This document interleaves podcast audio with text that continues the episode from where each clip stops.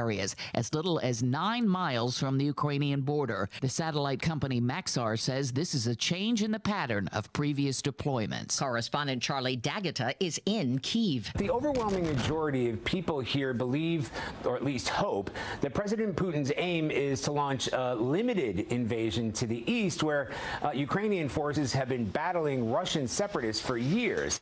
Royal officials say Queen Elizabeth will meet virtually with Prime Minister Johnson today, even though the 95 year old monarch is infected with COVID. CBS's Ian Lee is in Windsor. The Queen is experiencing mild, cold like symptoms, but royal officials seem eager to get across that it's near business as usual. Brits are getting battered by more bad weather after Friday's powerful storm that blasted the country with 120 mile an hour winds.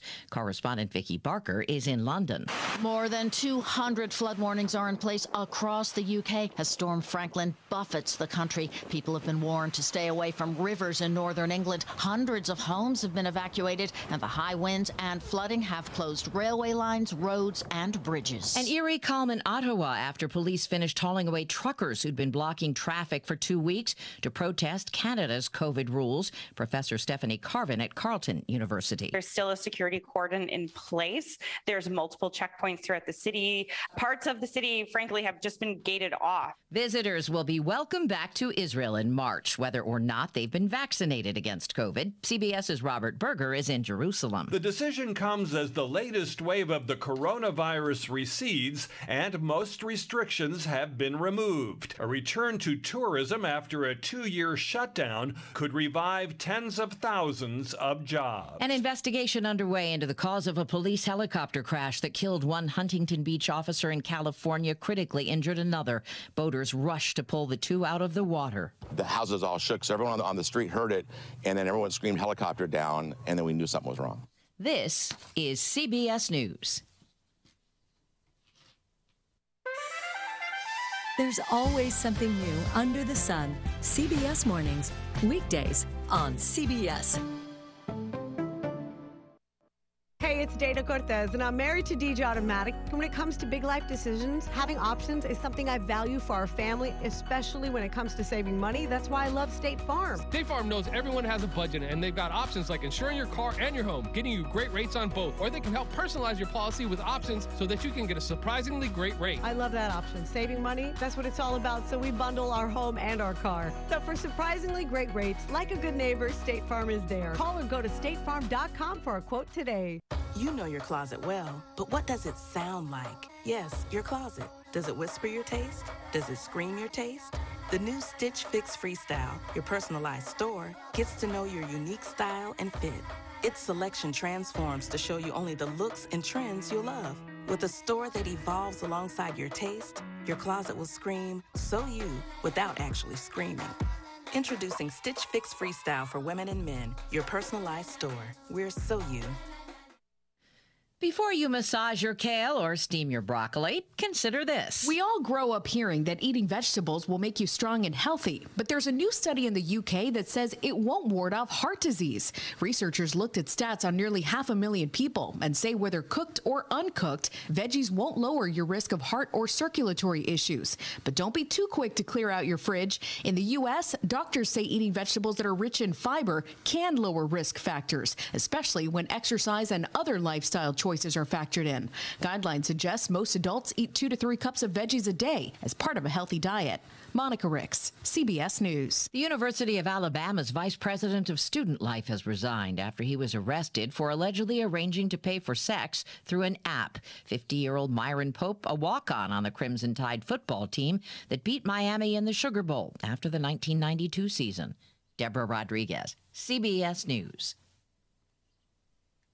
What's done more to improve overall health and wellness? Modern medicine or personal hygiene? Actually, it's both. But considering that bathing went mainstream in the 1800s and brushing your teeth in the 1900s, isn't it time for something new, like cleaning your nose? After all, your nose is the body's air filter for trapping dirt and germs, the first line of defense against allergens, bacteria, and viruses from getting into your lungs. But how do you clean your nose? With Navage. Navage isn't medicine, it's more like plumbing. Navage uses powered suction to pull saline in one nostril to the very back of the nose where germs can get trapped and multiply, and then out the other nostril, flushing out mucus and microbes so you can breathe better, sleep deeper, snore less, and stay healthier. Join over 2 million others and find out for yourself how refreshing and easy to use Navage is. At Navage.com, Walgreens, CVS, Rite Aid, Bed Bath, and Target. Navage. Clean nose, healthy life. Hi, it's Randy and Boots from the Auto Smarts Radio Network. And why should you listen to our show on this station? Well, Boots is a man of many talents and has knowledge you won't believe. Just listen. Hey, Boots, what's your favorite thing to talk about? Cars. Ric Ocasek was the lead singer of what band? The Cars. What was Gary Numan's biggest selling song? Cars. Who was the all-time leading scorer in Notre Dame basketball history? Car. That's right, Austin Carr. Anything you'd like to add? Cars, cars, cars. 57 Chevy. That's Auto Smarts. Friday afternoons at 106 on 970 WATH and 97.1 FM. That's a 57 Chevy? Cars, cars, cars. Fairhope celebrates life. If you're facing an end of life situation, Fairhope Hospice and Palliative Care. It is never too soon to call. Fairhope is here to listen. You don't have to face it alone. Fairhope cares for your loved one where they live. Or, during times of stress, the Pickering House is a serene setting providing relief for the patient. To learn more about Fairhope's Care from the Heart, please call 1 800 994 7077. Fairhope Hospice, we celebrate life. Hi, I'm Kim. And this is Ruth. Please join us every Wednesday morning on 970 WATH to make it happen. It's the Kim and Ruth Show. Well, it's really not. It's not the Kim and Ruth Show. It's really. I don't know. Tune in to Make It Happen with Kim and Ruth every Wednesday morning at 10:06, And we'll spend time talking about health and wellness topics. and all aspects of healthy living. But we know that you're the real expert in your health, so let us help you make it happen. Wednesday morning on 970 WATH to make it happen. From Gruser Realty and Building, it's Larry Conrath, the only Larry Conrath in real estate. Larry Conrath, he sells houses. Larry Conrath, he sells houses. Larry Conrath, he sells houses, farms and acreage too. For the only Larry Conrath in real estate, Please call 591 3015. 591 3015. what was that number? It's 591 3015. Call the only Larry Conrath in real estate. 591 3015. Serving part time in the Army National Guard has led to a lot of firsts for me. It paid for me to be the first person in my family to go to school. That education got me to the first day at my dream job, which I can still hold while I serve part time. That job and the home loan benefits I got from the Army National Guard helped me buy my first house. I also know that I will be one of the first to respond if my community ever needs me. Sponsored by the Ohio Army National Guard. Aired by the Ohio Association of Broadcasters and this station. We've all got our daydreams, right? Little things, big things, things you know one day you'll do. Then, out of nowhere, cancer. And all your plans don't change a bit. I would know! I'm about to jump out of an airplane with my dad. Our first time skydiving solo, and my second year since starting cancer treatment at Ohio Health. All right, Dad, let's go. You keep making plans. Visit ohiohealth.com slash keep making plans. I-N-E-P-T, Inept Tech. Two, four, six, eight. Who do we appreciate? Oysters, oysters, raw, raw, raw. Coach Turf, your Inept Tech football team played your arch rival Bungle State this past weekend, and I'm just wondering what kind of game it was. Well, just as uh, soon as I regain my composure, uh, you know, I can uh, report to all the fans that, uh, well, it was a fine ball game. You know, I got to say that all the Oysters did play a fine ball game on offense, and, and they went out there and played a real fine ball game on defense, and special teams came up with a real fine effort. And I do want to point out to all the fans that my brother Nat Turf's Bungle State team, they did come through with a real fine ball game. So what all the fans seen who came out to the ball game was a fine ball game. Both teams went into the game with identical records, Coach, and I'm wondering if you came out with your first win of the season. Well, that's right. You know, it was uh, a real even ball game. Uh, we was uh, zero and nine, and uh, brother Nat Turf's team at Bungle State they was zero and nine. It was a real even matchup, and of course, uh, even though it we had the same records going into the ball game, them records didn't mean nothing because every time that we get together and play, you can throw all the records out the window because uh, they don't mean nothing. Coach, would you like to report on the score of this game? Well, as a matter of fact, I wouldn't. Uh, it was another one of them where we we come out on the short end. It was a 16 and 15. Well, it sounds like it was an even game from start. heartbreaking. It was it was heartbreaking. I, I you know I've been coaching here ever since 1937, I- and I've been thinking back. I can't even remember a loss that was as heartbreaking as this. This was a real heartbreaking loss. And we'll be back to discuss the ball game further and talk about the Inept Tech Bungle State series Heartbreaking. Right after we pause for this message. And the Art Turf Show this morning, proudly brought to you by strawberry jam filled jelly rolls. Oh, man, I want one of those. Me too. Why do you do that to me? You'll have to go to Four Mile Bakery to get one of those there. Okay. Well, Coach Turf, a 16 to 15 loss Heartbreaking. It was a heartbreaker. to Bungle State. It sounds like a game that might have gone down to the last play of the game. Well, that's right. It uh, certainly did. Uh, we even had the lead in the ball game. We was ahead 15 and 13. We got ourselves five field goals in that ball game from Sammy Sidewinder. Sounds like that might be a new uh, school record. tied the school record set back in 1952 by Chip Shot Chumley, who was in the stands for this ball game because his son, Chip Shot Chumley Jr., was the field goal kicker for Brother Nat Turf's team over to Bungle State. And so I don't know who Chip Shot was rooting for, but anyways, there on the last play of the ball game, old Chip Shot Jr. was going to try a field goal, 53 yards, to try and put his team ahead, and dogged if he didn't miss that rascal, but uh, seemed like the officials, you know, I always seem like I blame everything on the officials, but them officials called a penalty on us, 15 yard penalty, and that moved the ball 15 yards closer, and I couldn't understand it. The ball game should have been over. We should have won the ball game 15 and 13, but no, they give the give us a 15 yard penalty, and I went out on the field hooting and hollering and dogged if they didn't throw another flag, give us another 15 yard penalty. So that meant he had a 23 yarder, and chip shot made that chip shot, and we lost 16 and 15. And what was Brother Nat doing while all this was going on, Coach? He was on his way to pick up the trophy what goes to the winner of the ball game. What is that? Well, that's that bag of bronze marbles, and he was real happy 'cause he knowed, and I knowed that I'd done lost my marbles again. Be listening again, sports fans, for the next thrill-packed interview with the head coach of the Fighting Oysters of Inept Tech, the coaching legend in his own mind, the one and only Coach Art Turf.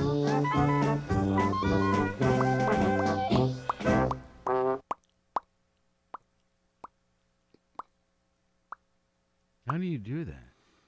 I think we have a leak Oh. somewhere. Hmm.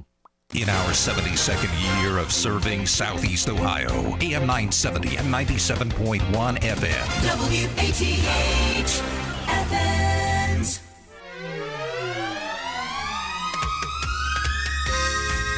My oh my, what a glorious morning outside. 36 degrees presently, very sunny. Uh, but this too will change. Guess what? We're under another flood watch tomorrow. Man, the river was high. Impressive.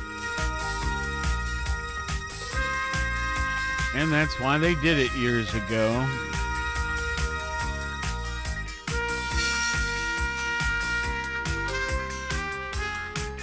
They put in that new channel, is what I'm referring to.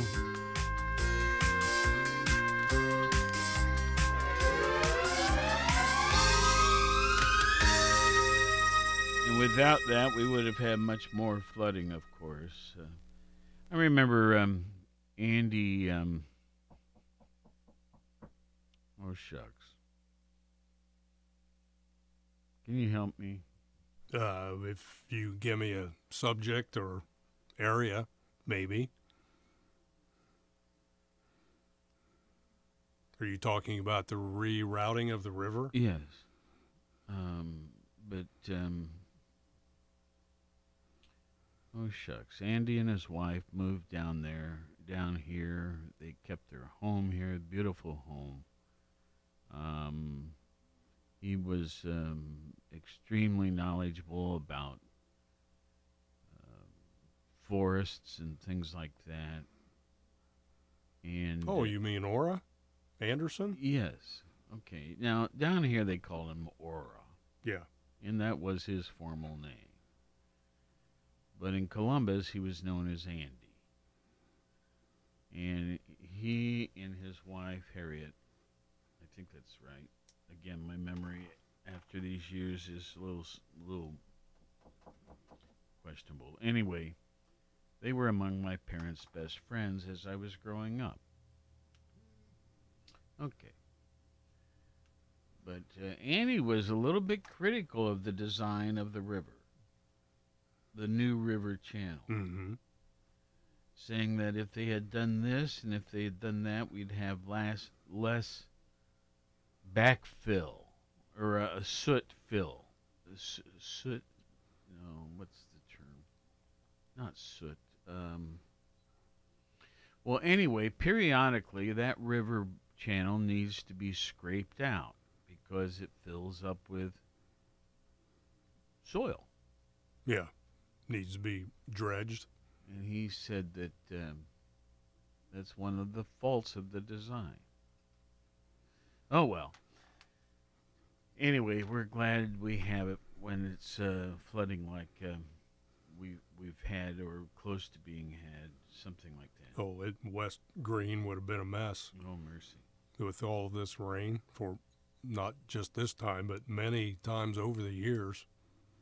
Now, we as kids, back in the day when they rerouted the river, we weren't very happy about it because it took out all the cool sleigh riding hills and ponds to skate on there at the where the um, state highway or state uh, mental health center is, where the state highway went Yeah, there was there. a, a lake down there, folks. Yeah, there were four of them, four different ones.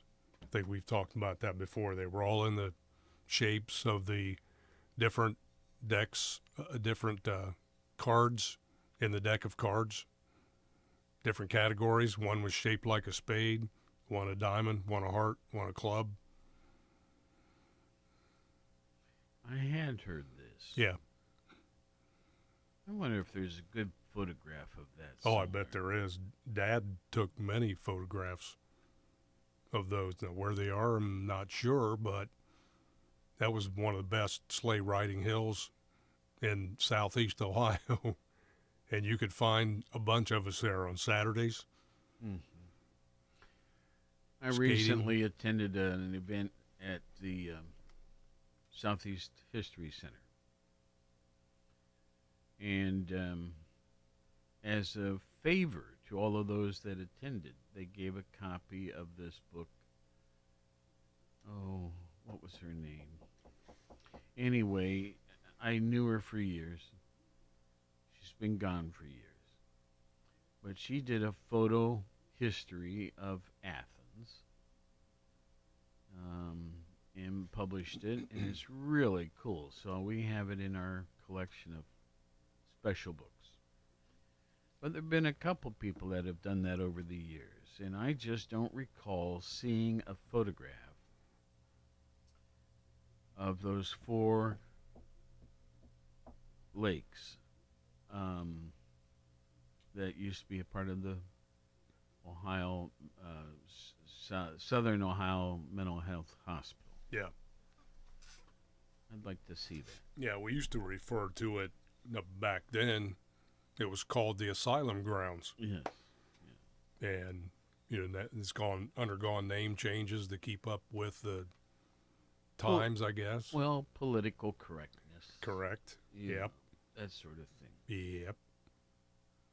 Well, anyway, good morning, folks. Welcome. Today is President's Day. Um, you know, our presidents get a lot of recognition. They get a lot of uh, coverage in the way of news and things like that. And and you know, of course, some of it's good, some of it's bad, or critical rather, not. Um, they're just under the microscope at every moment of their lives. Um, do you have anything back there, Scott, as to why President's Day was thought to be a good thing to to occur? Um, from what I recall, is that again with political correctness involved here that we used to celebrate Lincoln's birthday on February 12th and then Washington's birthday on February 22nd, which is tomorrow. That's right. And from what I recall, it was combined because they wanted to do it for all presidents and not just those two. I see. So, um, as, as I read here, uh, this particular blurb says the day takes place during the birth month of the country's two most prominent presidents. Now, you could get some argument with that George Washington and Abraham Lincoln. Uh, while, again, like I said, while the day uh, only honored Washington on his birthday, the day now never lands on a single president's birthday. Okay. So, more of the population celebrates the day to honor all of the past United States presidents.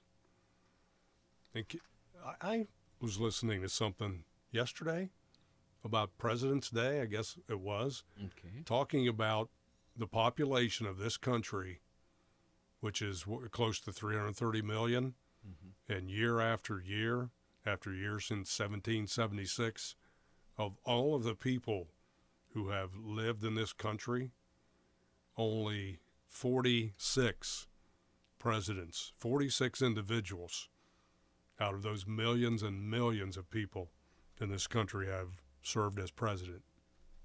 And I just thought that was quite the low percentage when you when you think about the population over, you know, centuries of who could have been a president, but only 46 men to this point anyway have had that honor and privilege to do so. Pretty small number compared to the total population. Well, I, I'm thinking about your concept. And I would dare to say that that's a bunch more than most other countries. Something tells me that's not too incorrect a statement. Could be. Okay. But uh, I- yeah, three. Uh, our nation has three hundred and almost three hundred and thirty-three million people. Um, you said three thirty, which is you were right on it. Yeah, yeah, it's around Yeah, around that. you- so you were right on it. Yeah. But anyway, just thinking over the years of everyone in this country Mm. who's a naturalized citizen, at least age 35, that could have been a president, only a very small number have been. But think the other thing I like. I bet we're ahead on representation. You know, we have Congress, we have um, district reps that serve at the state level. We have congressional reps that serve at the federal level. We have, you know, when you look at our governmental representation model, I'll bet you. I, I just have a hunch we're way more. We have far more people involved in representing us than hardly any other country. Oh yeah. You know what I mean? Yeah, I would concur with that. More more uh, of a democratic type of government that it's supposed to be a democracy Dem- anyway, like a lot of countries don't enjoy. Yeah.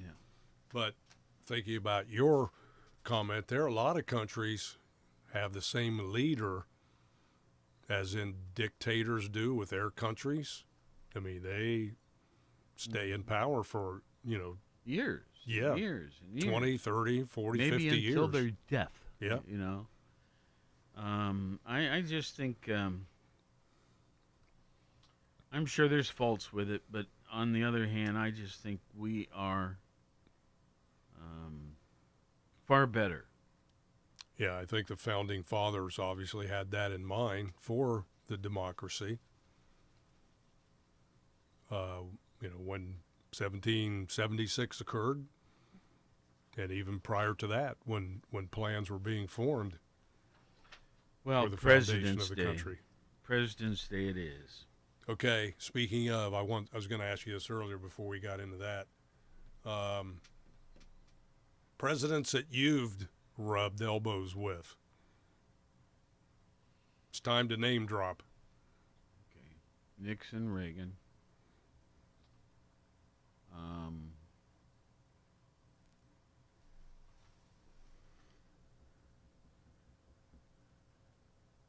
really, those are the two. Um, Carter? L- ever so slightly, LBJ. Uh, no, not Carter. No, just uh, really, i i i I answered it quickly with what I think is the correct answer. Very good. Um, Nixon and Reagan. Since it's President's Day, we'll And, throw a um, little personal touch in there. No, thank you. Um, speaking of Nixon, I did bring an item in today. Okay. And when you think about, um, well, the Olympics, right? We just finished them last night. My, uh, they absorbed us in our house. Um, it, they do every year. It doesn't matter whether it's Summer Olympics or Winter Olympics. I do enjoy them. But um, I had an article this morning that on February 20th, well, no, no, no, let's, let's not do that. Let's, um, on February 21st of 1972,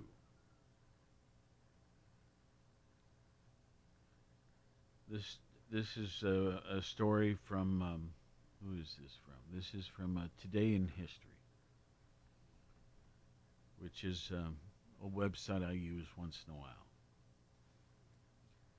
On February 21st, 1972, was the start of the week that changed the world as President Richard Nixon um, visited communist China. It was an eight, eight day visit. And was something that no U.S. president had done since the founding of the People's Republic of China back in 1949.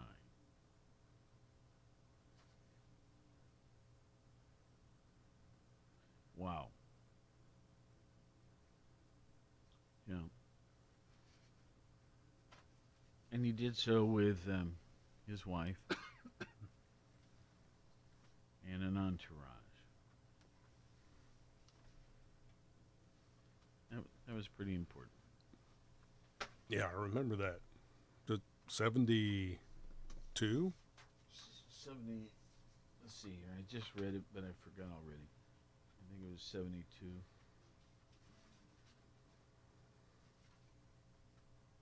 Yes, February 21st, 1972. Yeah, I, I kind of re- recall that.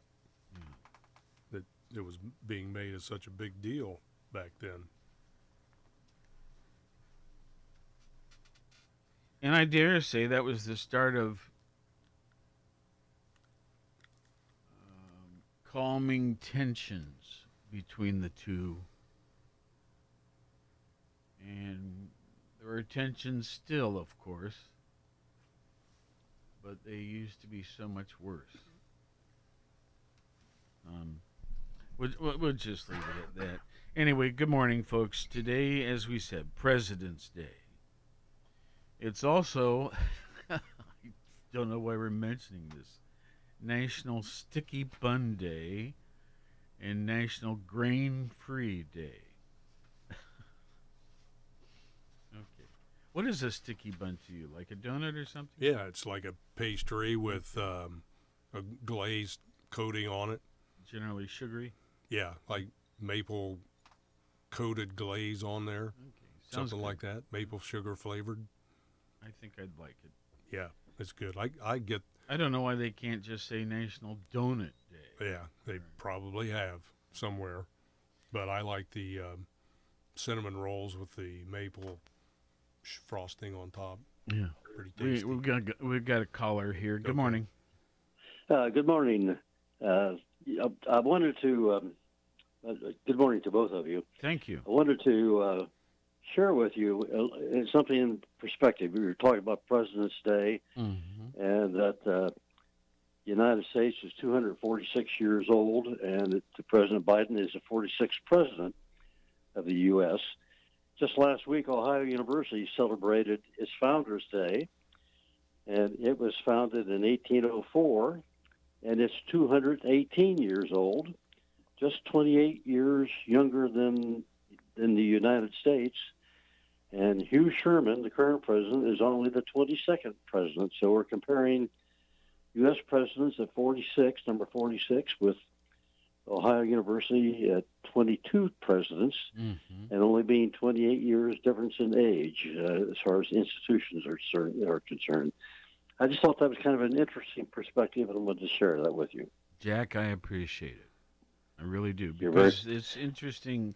St- statistics are sometimes I get Yeah. criticized for using too many of them, but I think they're really interesting. Well, since last week was um, uh, was Founders Day uh, for Ohio U, and of course today's President's Day, I thought I'd just pass that along to you too. Thank you. Thanks very much. All Thanks right. very much. I always, Thanks, always Jack. enjoy your program. Thank you. Bye. Bye bye. Um, Always good to hear from Jack. Jack Ellis, of Yeah. course. All right. Well, let's see here. So we talked about what today is. Uh, let's talk about yesterday because we weren't here to do it. February 20th, which was yesterday, Sunday, was National Leadership Day. National Love Your Pet Day. National Comfy Day, National Muffin Day, and National Cherry Pie Day. Mm.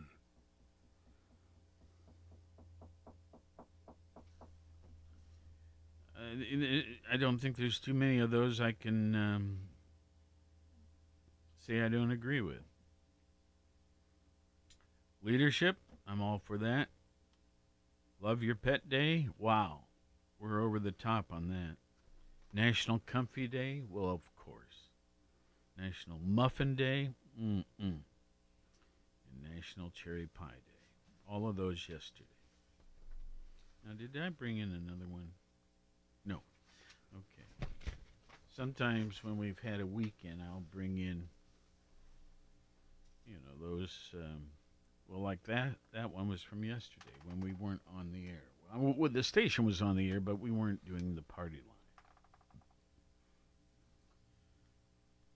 Okay, let's see here. While we're talking about presidents, I came across a trivia thing today. Um, what president hosted his daughter's prom at the White House? Choices? Well, first of all, I'll just ask you to make a raw guess. Um, I don't think it was President Obama, even though he had young daughters. Mhm. Uh, I'm trying to think. Nixon had daughters. The Fords had daughters. Um, hmm, Jimmy Carter. Uh, she was too young. Okay, I'll, I'll. I'll, help say. Gerald Ford. You are on the money. At the time that uh, Gerald Ford became president of the United States, his 17 year old only daughter, Susan Ford, was beginning her senior year at Holton Arms School. When her class started planning their prom, they turned to her for a venue. kind of put her on the spot, I think. Susan hosted the dance at the White House on May 31, 1975, which became the first and only high school dance ever to take place at the Executive Mansion. The menu included those staples of 1970s cuisine, and by that we mean Swedish meatballs and quiche, as well as non alcoholic punch. The cost of the dance, which totaled $1,300, was raised by members of the senior class with no cost to taxpayers. Kind of an in- interesting little blurb. Only thirteen hundred. That's cheap compared to what it would be today. Oh, yes. It'd be about 13000 Oh, uh-huh, yeah. if not more. Yes, indeed. Done that. I've done that. I'm not as well organized this morning as normal. Or maybe I am as normal. um, Depends on what normal is, as normal is. okay. Well, the Olympics. What was your impression? I, you know, I again, I didn't watch them a whole lot because I was caught up in uh, Bengal Mania, Super Bowl, and college basketball. I watched some of it. I like the skiing part of it. I like the ski jumps. Uh, I've mentioned before I like to watch curling. Even some folks might say that's boring. Well, it might be, but I just I don't I enjoy it. But I thought it just seems to me anymore that the Olympics are getting politically more involved in where they are with um, current situations going on in different countries and the oppression and, and suppression of human rights and things like that. And I just, I, you know, for me, I've said this before politics needs to stay out of the Olympics, and Olympics needs to stay out of politics, just like they need to stay out of every other sport. And every other sport needs to stay out of politics. So, I, I, I you know, again, with the Bengal mania and college basketball going on, the Bobcats having the season that they are, um, I just I've been a little caught up in those things too. Yeah, I watched it. I watched the closing Okay. ceremony last night. Pretty cool. Now, okay, the Bobcats. We have a game Tuesday night, right? Tomorrow night. And is that part of their regular season, or is this Yes. the add-on? No, this is regular season still. I think I got a um, some sort of notice from the athletic office saying, um, "Do something to get your tickets for the playoffs." Right? You know what I mean? Yes. Um, I don't know what I got to do, but I'll try to figure that out. When do those start? Usually uh, about the second week in March. Okay, so I've got a little time yet. Yeah, that's probably what you got your notice for there. To you know, if you want tickets to the MAC tournament, then get them while they're hot. I'm I'm just interested in games being played here. Yeah, well, I, I think all of them. I don't know if there are going to be any at the home sites this year because only the top eight teams make it to the tournament. So the quarterfinals start March 10th, which is a Thursday, which is in Cleveland. Uh, the quarterfinals, and then the semifinals and championship obviously are in Cleveland too.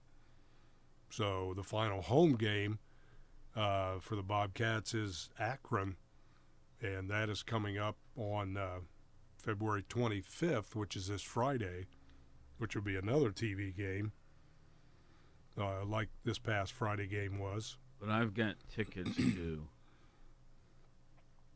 But my guess is your notice was if you want tickets for the MAC tournament. Oh.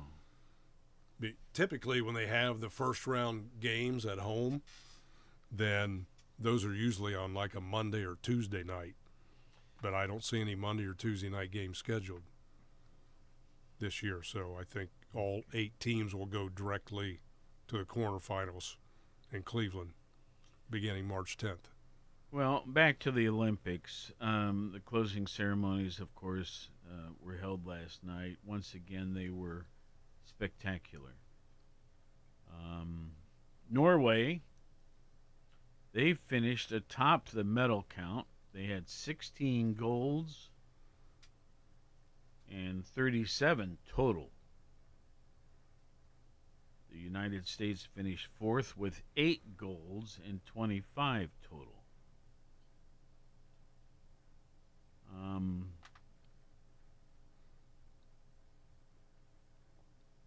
let's see.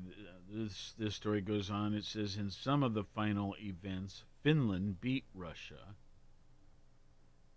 competing as the Russian Olympic Committee due to lingering doping punishment. In men's hockey, um, capturing the wor- the country's first gold medal in that sport.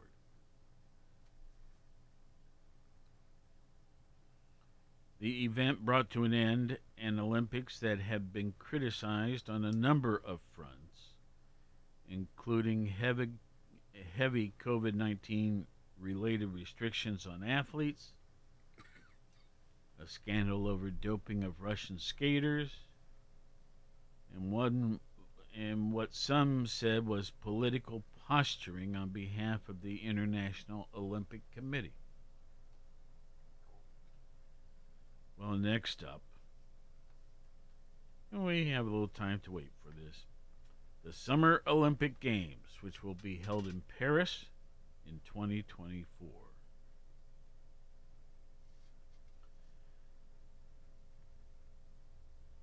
All right. Let's see what else is worth sharing here.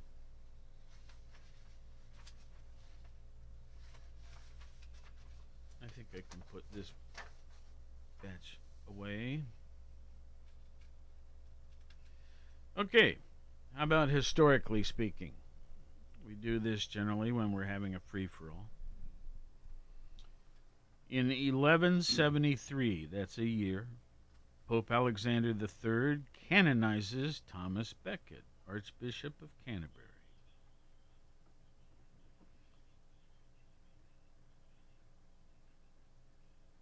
In the year 1613, on this date, Michael Romanov, son of Patriarch of Moscow, elected first Russian Tsar of the House of Romanov. 1804, OH. I.O. But also the first locomotive, Richard Trevithick's Trevithick's runs for the first time along the tramway of the Penydarren Ironworks that was located in Wales. And if it was too subtle for you to catch, 1804, of course, was also the year Ohio University was founded, as Jack brought out a little bit ago. 1916, World War I, the Battle of Verdun begins with a German offensive, leads to an estimated 1 million casualties, and becomes the longest battle of the entire war, lasting nine months. Wow. 1922, on this date, Britain declares Egypt a sovereign state.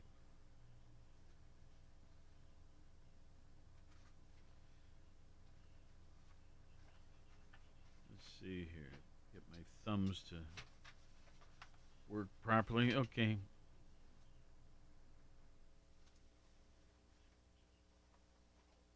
So let's do some famous birthdays.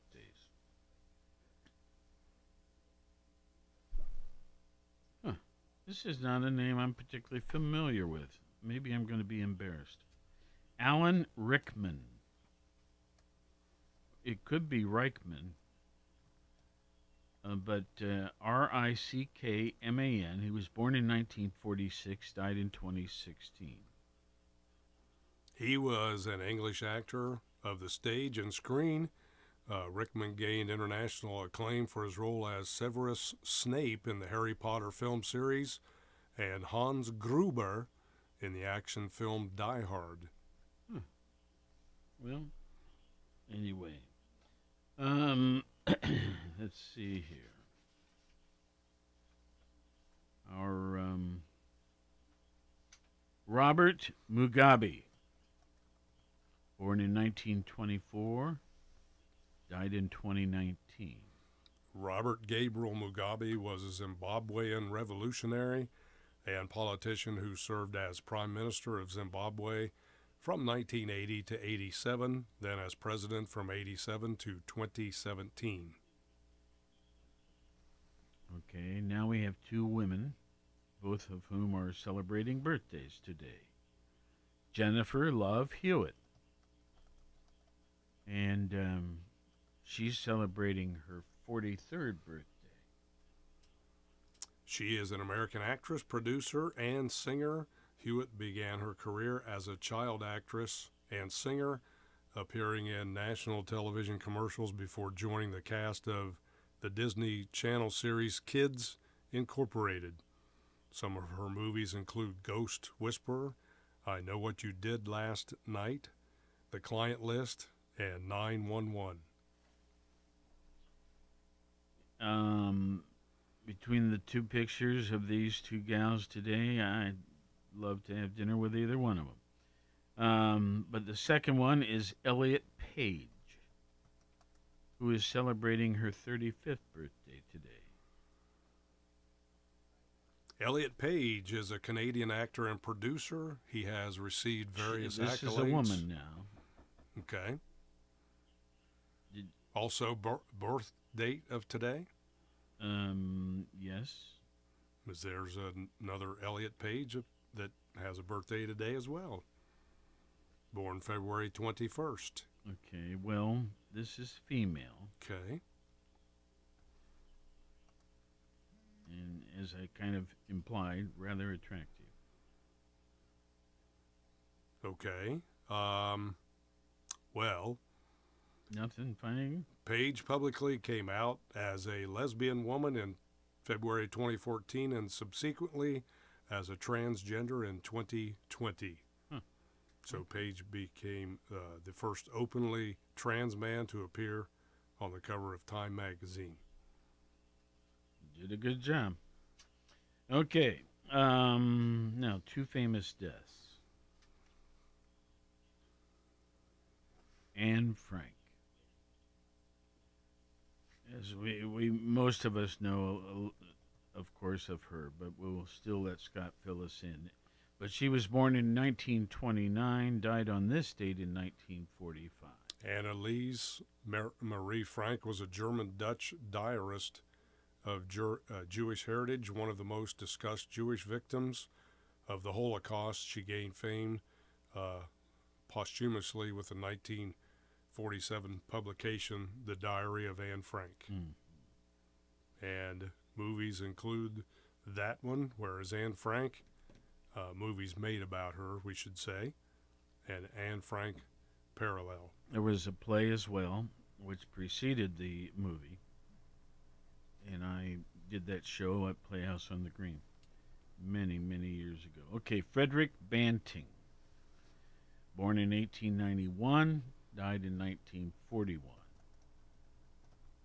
Ed Frederick Banting, B A N. Frederick Banting, Sir Frederick Grant Banting, was a Canadian medical scientist, physician, painter, and Nobel laureate, noted as the discoverer of insulin and its therapeutic potential. In 1923, Banting and John MacLeod received the Nobel Prize in Medicine in 1923. By the way, um, they could have helped me a little better in this uh, particular report, but it says Billy Graham, one of the most influential Christian leaders of the 20, cen- 20th century, um, died on this date. Yes. So America's pastor, as he was known as. Southern Baptist minister, became well known internationally in the late 1940s. One of his biographers has placed him among the most influential Christian leaders of the 20th century. And with this being President's Day, Mhm. he uh, met with many U.S. presidents. Okay, I have a, a, a report I brought in. Um, about nine minutes left today. This is um, a list of the hardest, the hardest working cities in America. Uh, the intro goes like this Many Americans view hard work as a path to achieving the American dream. We work so hard, in fact, that we put in more hours at our jobs than several other industrialized countries. The average U.S. worker puts in 1,767 hours per year, which is 169 hours more than the average Japan citizen, 400 more than in the UK, 435 more than in Germany. It's interesting. Going on, during the COVID 19 pandemic, many people have adapted to work from home, which can end up extending work hours even further.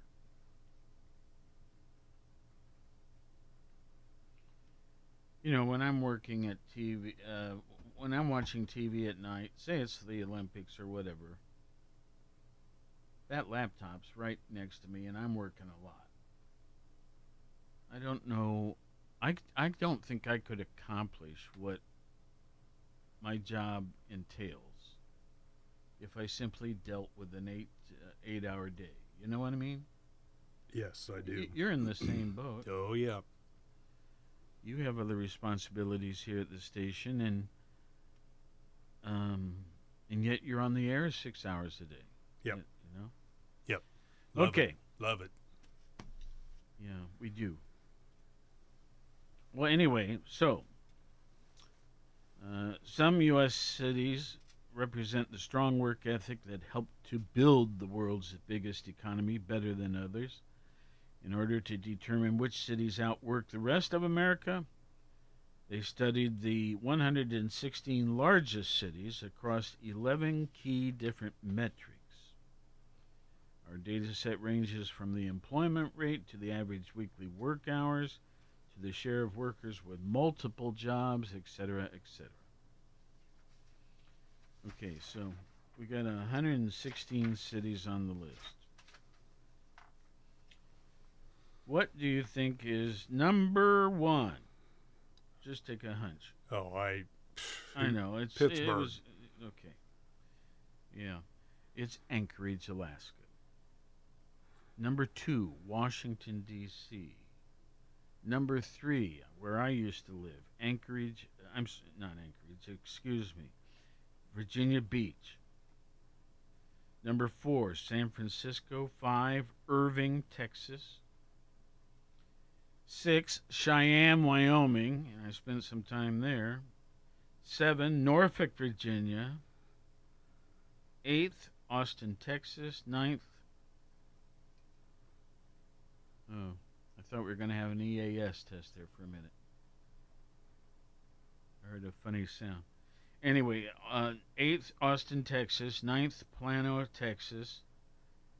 And tenth, Dallas, Texas. Hello? We're not on. Okay.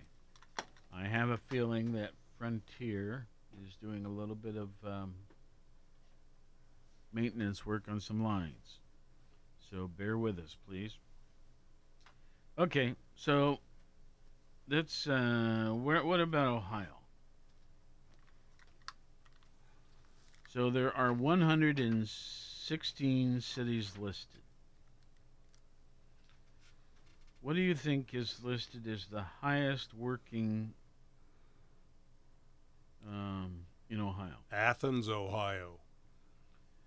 Uh, no, we're not on this list. Oh. We're not in Ohio? Well, they didn't list all Ohio cities. Oh. They just took the top 160 nationwide. Okay. 116 nationwide, excuse me. Oh. Cincinnati. It is Columbus. Columbus comes in 78th. After that, it is Cincinnati that comes in 97th. Toledo 107th. And Cleveland 110th.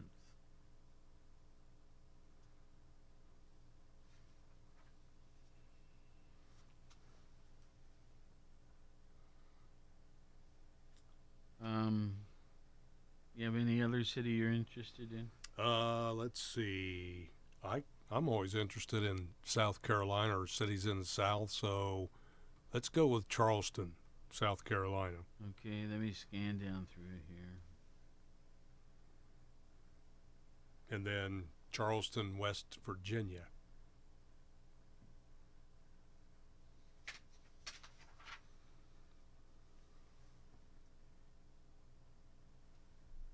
Holy cow!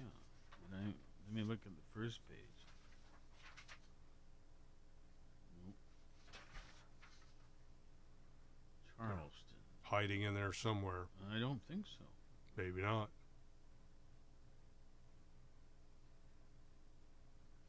Um, I'm sorry, man. I don't see it here. Oh, Charleston, West Virginia, 74th. Hey, there you go. I did find it. And no other Charleston. Okay. Well, we could do a few more. So coming in 11th, Chesapeake, Virginia, where Nick is. 12th, Sioux Falls, South Dakota. 13th, Corpus Christi, Texas. 14th, Omaha. 15th, Salt Lake City. 16th, Fort Worth. 17th, Denver. 18th, Nashville. 19th, Chandler, Arizona. And 20th, Garling, Arlington, Texas. Just to fill a little time there. Okay, so let's put this away. Um, there's still a great deal of worry about Russia and Ukraine for obvious reasons.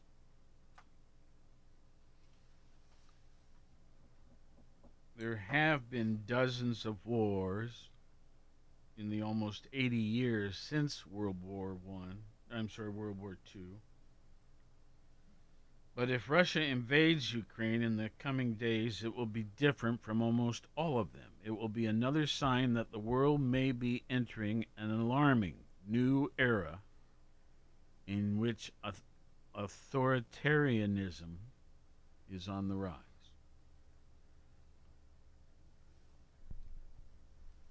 Regional dominance. Russian invasion of Ukraine seems likely to involve one of the world's largest militaries launching an unprovoked ground invasion of neighboring country.